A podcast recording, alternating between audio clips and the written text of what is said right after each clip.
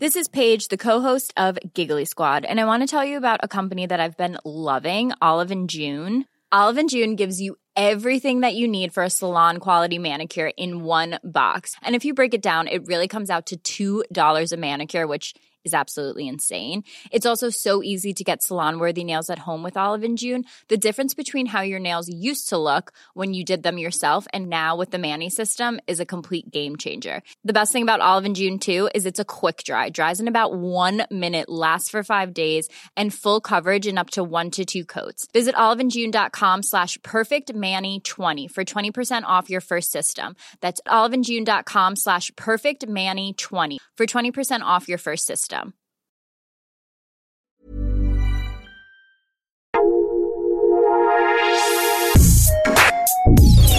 Escucha la opinión de Sergio Sarmiento, quien te invita a reflexionar todos los días con la noticia del día.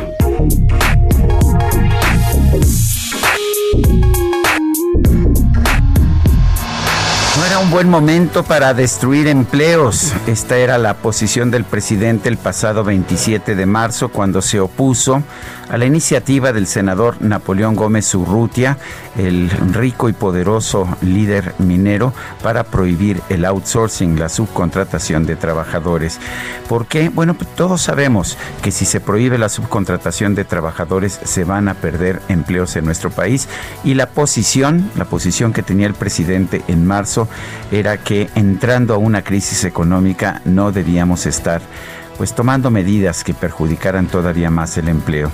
Sin embargo, parece que el presidente ya cambió de posición. Ayer anunció que va a introducir, va a proponer una iniciativa para prohibir el outsourcing. El outsourcing se utiliza en todo el mundo porque permite una mayor flexibilidad para contratar, para aumentar y para disminuir personal. Esto vuelve más competitivas a las empresas. El problema es que vivimos en un país en el que el gobierno no quiere que nuestras empresas sean competitivas. competitivas, prefiere que haya menos empleos aparentemente o que haya más gente en la economía informal. Quizás el objetivo de largo plazo es que haya menos gente con empleo y por lo tanto más gente que dependa de las dádivas en efectivo que el gobierno entrega y con las que compra votos. Qué pena, porque la forma en que podemos de hecho construir un mejor país, un país más próspero, es generando más empleos. Yo soy Sergio Sarmiento y lo invito a reflexionar.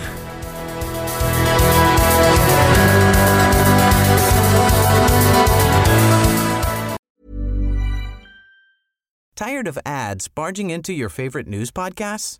Good news. Ad-free listening is available on Amazon Music for all the music plus top podcasts included with your Prime membership. Stay up to date on everything newsworthy by downloading the Amazon Music app for free or go to amazon.com slash news ad free. That's amazon.com slash news ad free to catch up on the latest episodes without the ads.